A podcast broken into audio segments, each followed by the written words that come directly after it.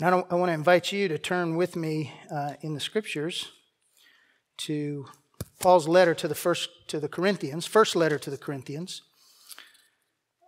As we continue in our study of this letter, we're going to be looking today at just three verses at the end of chapter 6. 1 Corinthians 6, verses 9 through 11. There are some Bibles located in the underneath the seats in front of you. If you'd like to follow along, follow along, it's also printed there in your bulletin.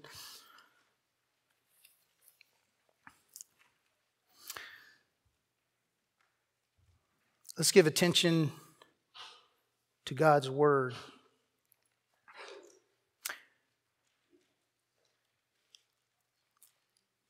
Or do you not know that the unrighteous will not inherit the kingdom of God? Do not be deceived. Neither the sexually immoral, nor idolaters, nor adulterers, nor men who practice homosexuality, nor thieves, nor the greedy, nor drunkards, nor revilers, nor swindlers will inherit the kingdom of God. And such were some of you. But you were washed, you were sanctified, you were justified in the name of the Lord Jesus Christ and by the Spirit of our God. Would you pray with me? Father, as we have heard the word of the Lord, we now come to you as the Lord of the word and ask that you would open our minds and our hearts to receive what you have for us this morning. Lord, you have called us to yourself,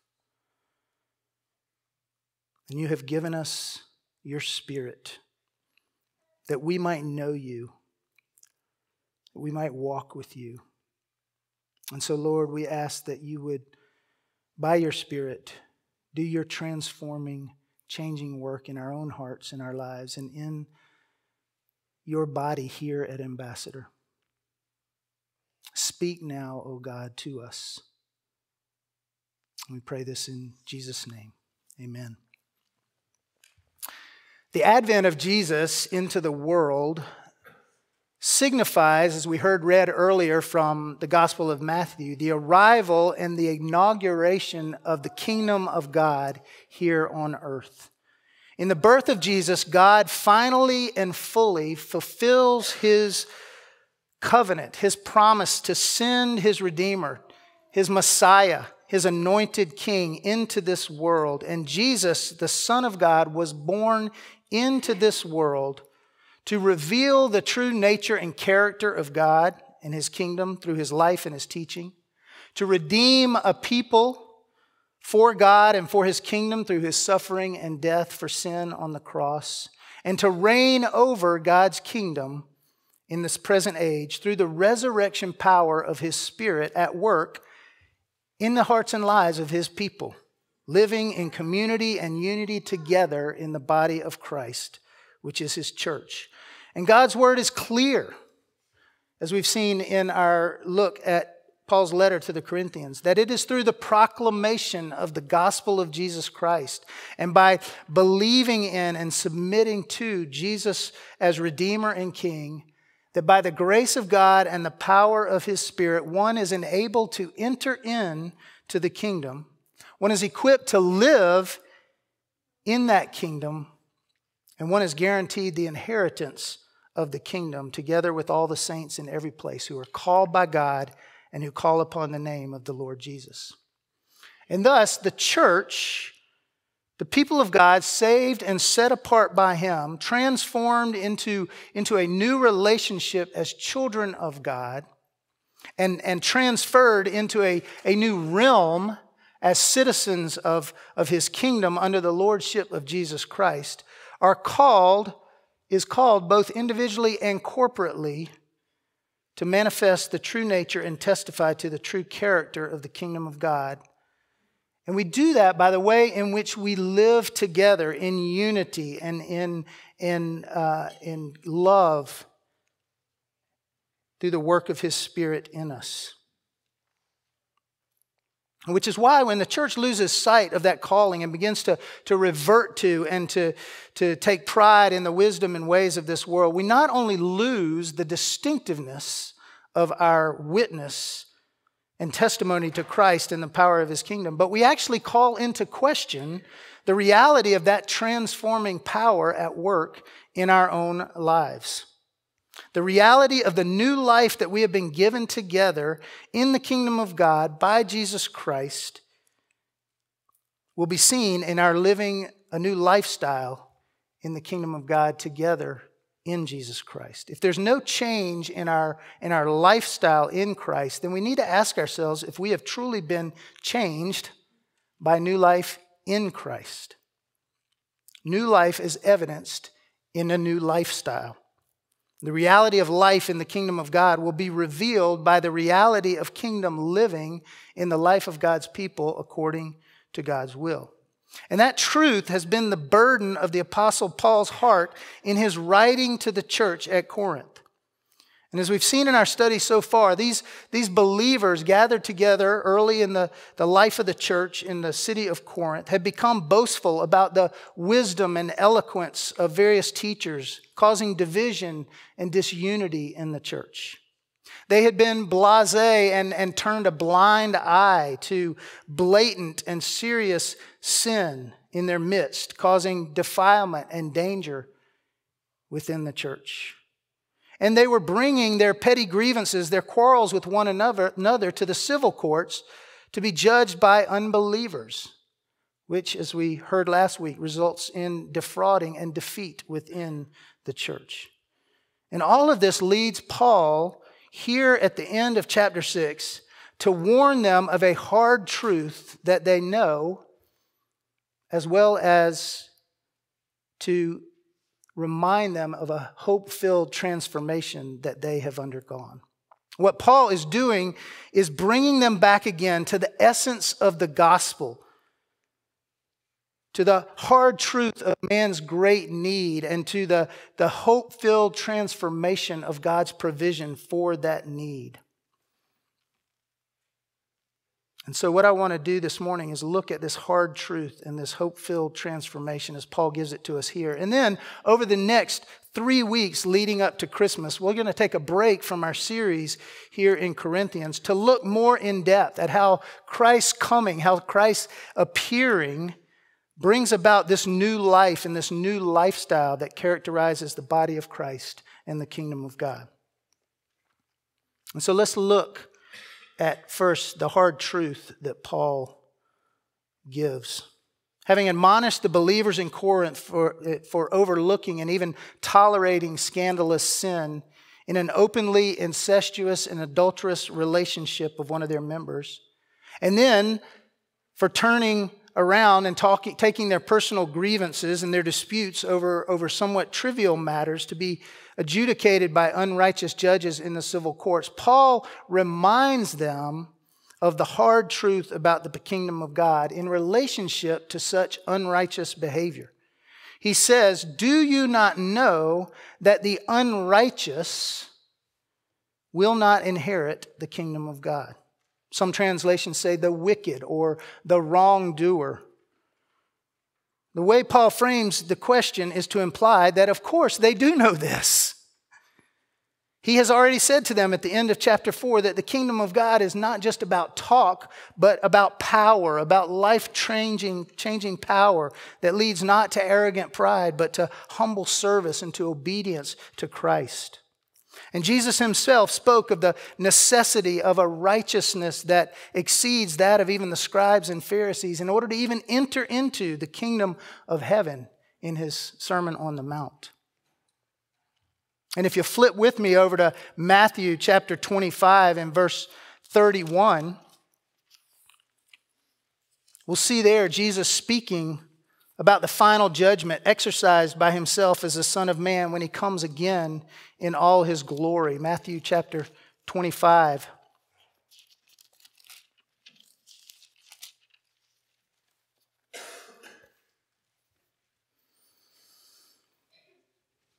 Jesus is clear He says in verse 31 When the Son of Man comes in his glory and all the angels with him, then he will sit on his glorious throne. Before him will be gathered all the nations, and he will separate people one from another as a shepherd separates the sheep from the sheep from the goats. And then it goes on and it says, To those on his right, whom he calls the righteous, he will say, Come, you who are blessed by my Father, inherit the kingdom prepared for you from the foundation of the world. And then, skipping down into verse 41, to those on his left, whom he calls cursed, he says, Depart from me, you cursed, into the eternal fire prepared for the devil and his angels. Now, what's the difference? Well, you go back and you look earlier. Jesus says, they said, When do we, we come to you? Jesus says, you, the, you ministered to the hungry, you ministered to the poor, you ministered to the naked, the stranger, the sick, the least of these in my name, and in doing so, you did it unto me. And then to those on his left, he says,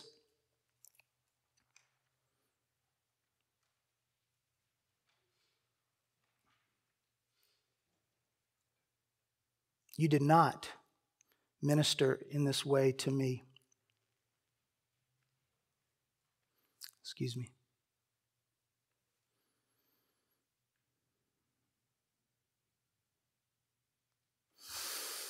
One of these ministered to the hungry, the poor, the naked, the stranger, the sick in the name of Jesus, and the other, while professing Jesus as Lord, did not do any of those things. In other words, one's changed life was marked by a changed lifestyle that reflected the humility, compassion, and mission of Jesus, while the other's unchanged lifestyle reflected an unchanged life. The one is blessed with the kingdom, the other is cursed with eternal punishment in hell. And that is what Paul is pointing to here back in Corinthians. He's speaking of this future aspect of the kingdom the inheritance of heaven, to which Peter says, We have been born again through Jesus Christ, which is imperishable, undefiled, and unfading, being kept in heaven for us. In other words, God has prepared for his children this glorious inheritance. And what God is doing in Christ and through the sanctifying work of his Spirit in the body of Christ is preparing us as his children to receive that inheritance by being built up together in righteousness. There is nothing corrupt or corrupting in the kingdom of God that awaits those who belong to Christ. And thus, that which is corrupted or corrupting, namely the unrighteous, cannot partake of its inheritance. What does it mean to inherit the kingdom of God? What means to enter into, into full possession of that which has already been promised to us. The kingdom is promised to those who enter by the way of new life in Christ and whose new life is characterized by seeking first the kingdom of God and his righteousness. And because God's kingdom reflects his own character of righteousness and compassion, those who insist on living a lifestyle contrary to the character of God as revealed in the life and lifestyle of Jesus, will not, in fact, take possession of it in the end. Now, that's a hard truth. And it's not very popular or acceptable thing to say or a view to hold, either in Corinth or in our culture today. Yo, excuse me, I'm to take my coat off. I am really hot up here. That is why. Thank you. Hmm? Yeah, I've got some. Thank you.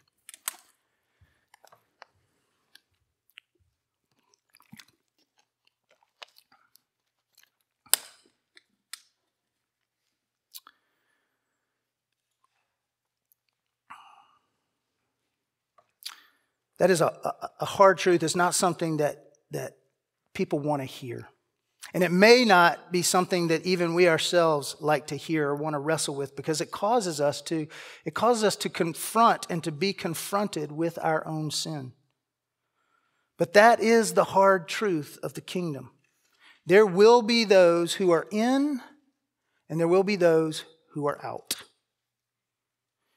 And in order that, that we might be clear on what kind of things fall into this, this general category of the unrighteous that will exclude one from full possession of the kingdom, Paul goes on to give a representative list of specific types of sin and sinners. But first, he says, don't be deceived about this. You go over to Ephesians chapter 5, Paul basically makes this very same point about the wicked having no inheritance in the kingdom, and he follows it up by saying, Let no one deceive you with empty words, for because of these things the wrath of God comes on the sons of disobedience. Don't let anyone try to convince you differently or lead you astray with idle, empty talk, because Paul says there is a judgment that is coming for the unrighteous. And by all means, don't deceive yourself on this matter by trying to rationalize away or justify sin in some manner. Hebrews chapter 3, in verse 12, it echoes this warning, saying, Take care brothers and sisters, lest there be any of you be in any of you an evil unbelieving heart leading you to fall away from the living God. But exhort one another daily as long as it is called today that none of you may be hardened by the deceitfulness of sin. Brothers and sisters, sin is deceitful.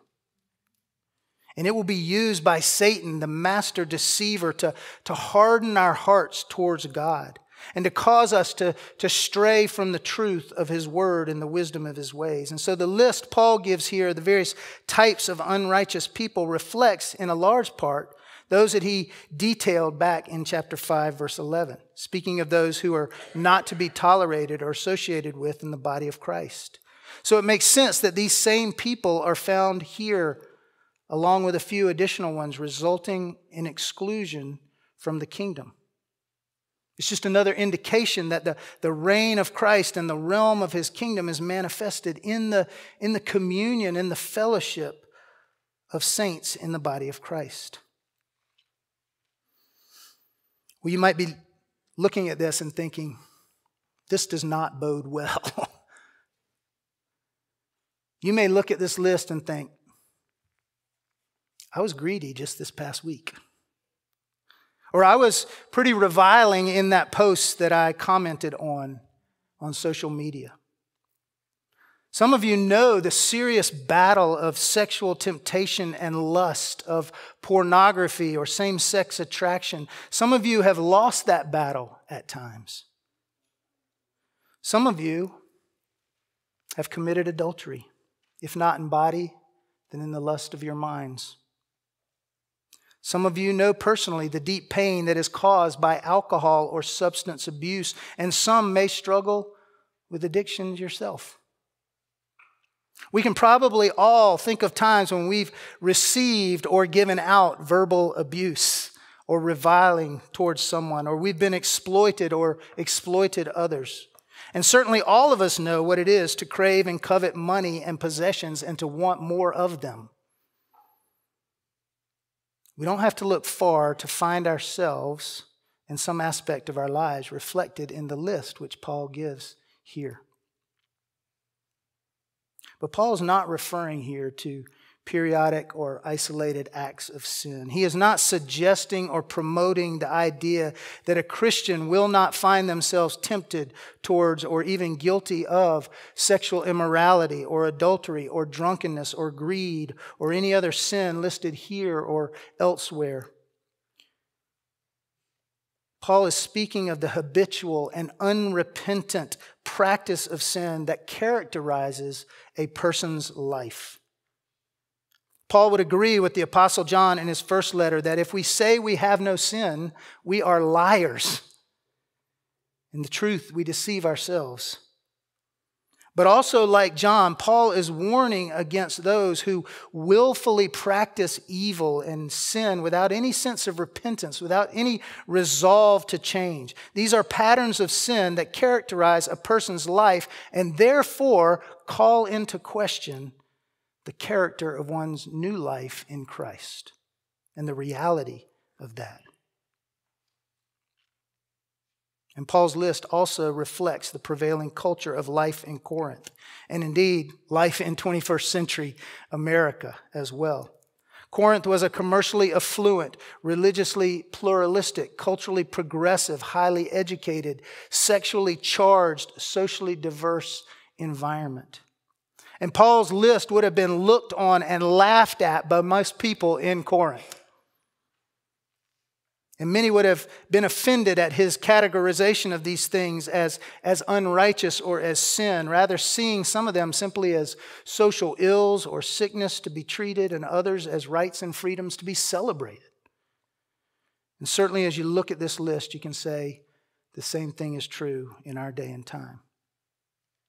And as we go through this letter, we're going to look in more detail and more depth at a number of these issues that are so relevant and important to our day because, as we'll see, they were relevant and important as well in Paul's day. So don't think we're just going to read this list and then breathe a sigh of relief and move on. Paul has more to say on these matters, and so shall we when we come back to this letter in the new year. But Paul's main purpose here is not to, is not to stir up fear, it's not to create doubt, or even to render personal judgment on these matters. Paul is simply stating the reality that God is the one who judges, and the standards of his kingdom is righteousness. Rather, Paul's main purpose is to once again remind his readers, remind those in the body of Christ of the transformed identity and lifestyle to which Christ has called them and us, and for which he has redeemed us and now reigns in us. And that's the hope filled transformation that Paul turns to in verse 11. Paul follows this, this list of notorious sinners who are on the outside of the kingdom with a very sobering yet very hopeful, hope filled statement. He says, And such were some of you. One commentator says, We have only to recall the moral cesspit of first century Corinth to appreciate such a transformation in this motley collection of Christians, whom Paul addresses as brothers and sisters 20 times in this letter. Never had Paul been more convinced that God is able to save to the uttermost all who came to him through Jesus. Every Corinthian Christian was living evidence that God's answer to sophisticated Greek wisdom was not clever arguments, but changed lives. And sitting in that congregation, as well as in this one today, listening to this letter being read, were a whole collection of living testimonies to the transforming grace of God in the gospel of Jesus Christ. There were those there who had been prostitutes, con men, thieves, alcoholics, sex addicts, drug abusers, unfaithful husbands and wives, members of the LGBTQ community, worshipers at the pantheon of temples to Greek gods and goddesses, violent and oppressive masters angry and rebellious servants, corrupt officials, greedy corporate execs, self satisfied academics, well heeled elitists, abusers, and the abused. Not everyone there or here are marked by those things, but some of them were. And some of you were. But that was the past, Paul says. Such were some of you, but no more. Something changed. And it wasn't the result of social activism, it wasn't because of legislative reform or medical intervention or motivational, program, motivational programs or therapeutic counseling or any other human effort or initiative for change. Though those things may have their place, it was the power of Jesus Christ and Him crucified. the foolishness of the cross, which Paul preached, and God, by his Spirit, brought to bear in the hearts and lives of those sinners who received it by faith and found forgiveness and freedom and righteousness and joy and peace in the cleansing, sanctifying, justifying work of Jesus. Paul now expresses another of the great statements of the gospel, of gospel contrast, introduced by that little conjunction, but that appears only once here in our translation, but in the Greek, it's used to introduce all three of these phrases describing that hope filled transformation that these Christians had undergone. That is what some of you were, he says, but you were washed, but you were sanctified, but you were justified. No matter how dirty or vile your sin, you have been washed by the blood of Christ, and your sin has been cleansed. No matter how worthless and weak your life may feel because of sin, you have been sanctified by the love of Christ Jesus, set apart and holy unto the Lord, and made a dwelling place for his Spirit. No matter how guilty and deserving of wrath and judgment your sin is, you have been justified by the atoning sacrifice of Christ, declared not guilty, made righteous and accepted by God as his child. And this is not because of anything that you have done or deserve. It has been done for you in the name of Jesus Christ and by the Spirit of our gracious God.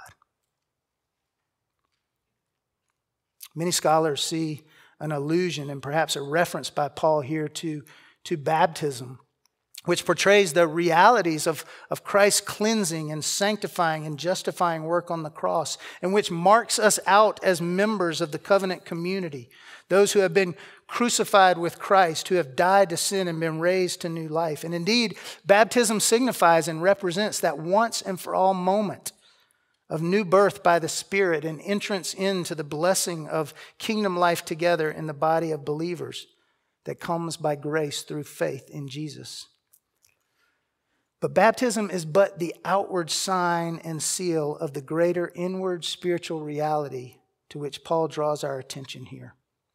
And that reality is that in Christ, we are not only given a new life as redeemed children of God and citizens of his kingdom in heaven, but we are also called and we are equipped and we are empowered by his spirit to manifest that new life in a new lifestyle of righteousness and of love and of forgiveness and of humble service to Christ and to one another in the body of Christ. And while we may still sin, we are no longer characterized by that sin or defined by sin. And thus, where we see or experience the sin in our lives or in the church, where we look at this list and we recognize those things in our own lives, we must not resign ourselves to it.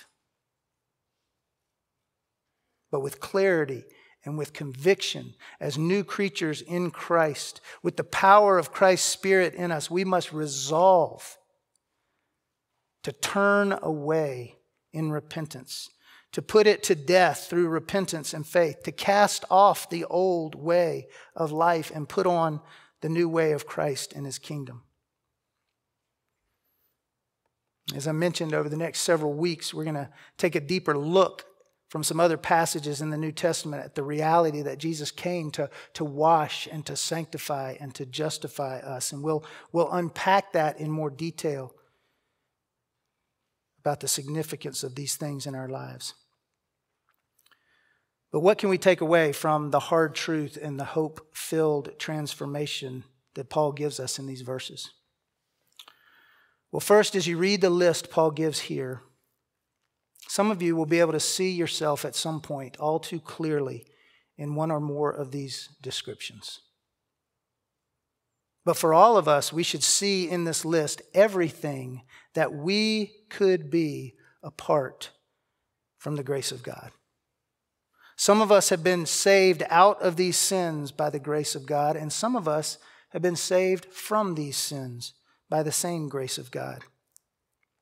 But every sin on this list still finds some kind of seed in your heart, in my heart.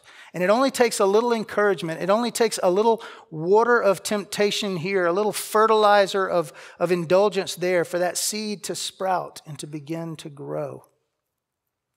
And, brothers and sisters, sin thrives in darkness and secrecy. So don't try to fight it alone.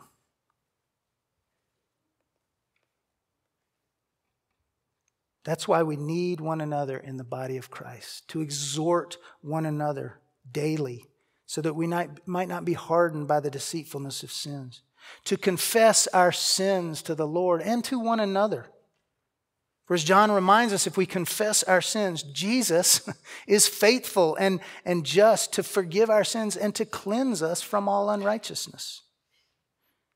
And so we need to be a place, we need to be a people where we can confess our sins, not only to God, but to one another as trusted brothers and sisters in Christ, where we can come and, and share together our lives in a way that we can minister the cleansing and forgiving grace of Jesus to one another. And every one of us has stood at some point on the outside of God's kingdom because of our sin. And there may be some of you here today that are still in that place. You're looking at this list and you realize that this is not something you were, it's what you are. Such is the state of your soul, where if Christ were to return today, you would find yourself not on his right among the sheep, but on his left with the goats. And that doesn't mean greatest of all time. Friend, may you find encouragement and hope in the good news of the gospel here and now. Jesus says, Come to me. Come to Jesus. Bow your knee, bow your heart to the King of Kings who lived for you, who died for you, who, who was raised from the grave and now rules over you. Receive his cleansing grace. Receive his sanctifying love. Receive his justifying forgiveness and righteousness, which he has for you in Christ. And enter into the blessing of his kingdom as a new creation, no longer defined by your sin but defined by his sacrifice and his saving grace.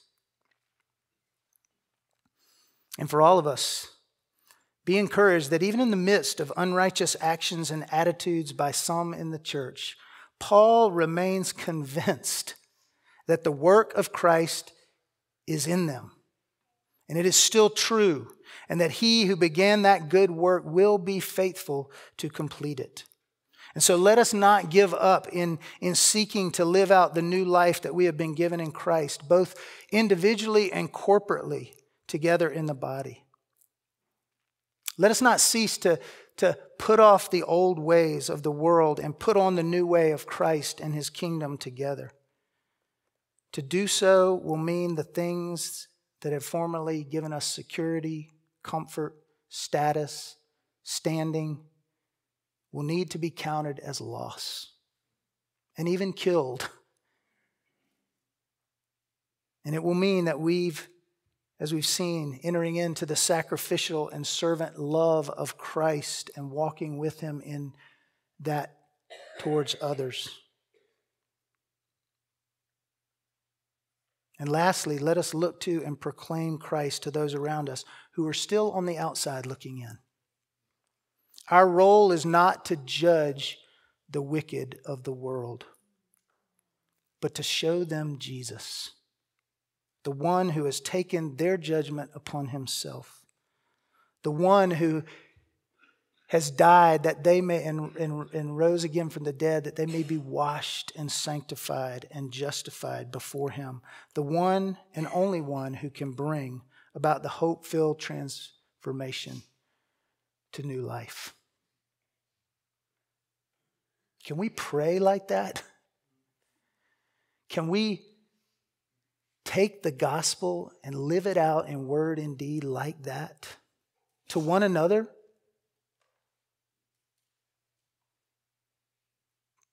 God says, Yes, you can, because I am at work in you and I will work through you.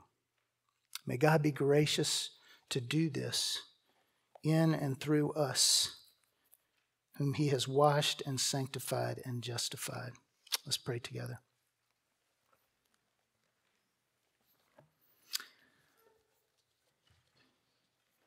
Father, as we come to your table, we come again to see the transforming grace that you have for us through your Son, Jesus Christ, who laid down his life, who offers up his body and his blood for us, that we might be redeemed, that we might live under the rule and reign of your kingdom and all its blessings, and that we might be among those who are called righteous and seek to live righteously, not because of what we can do, but because of what you have done.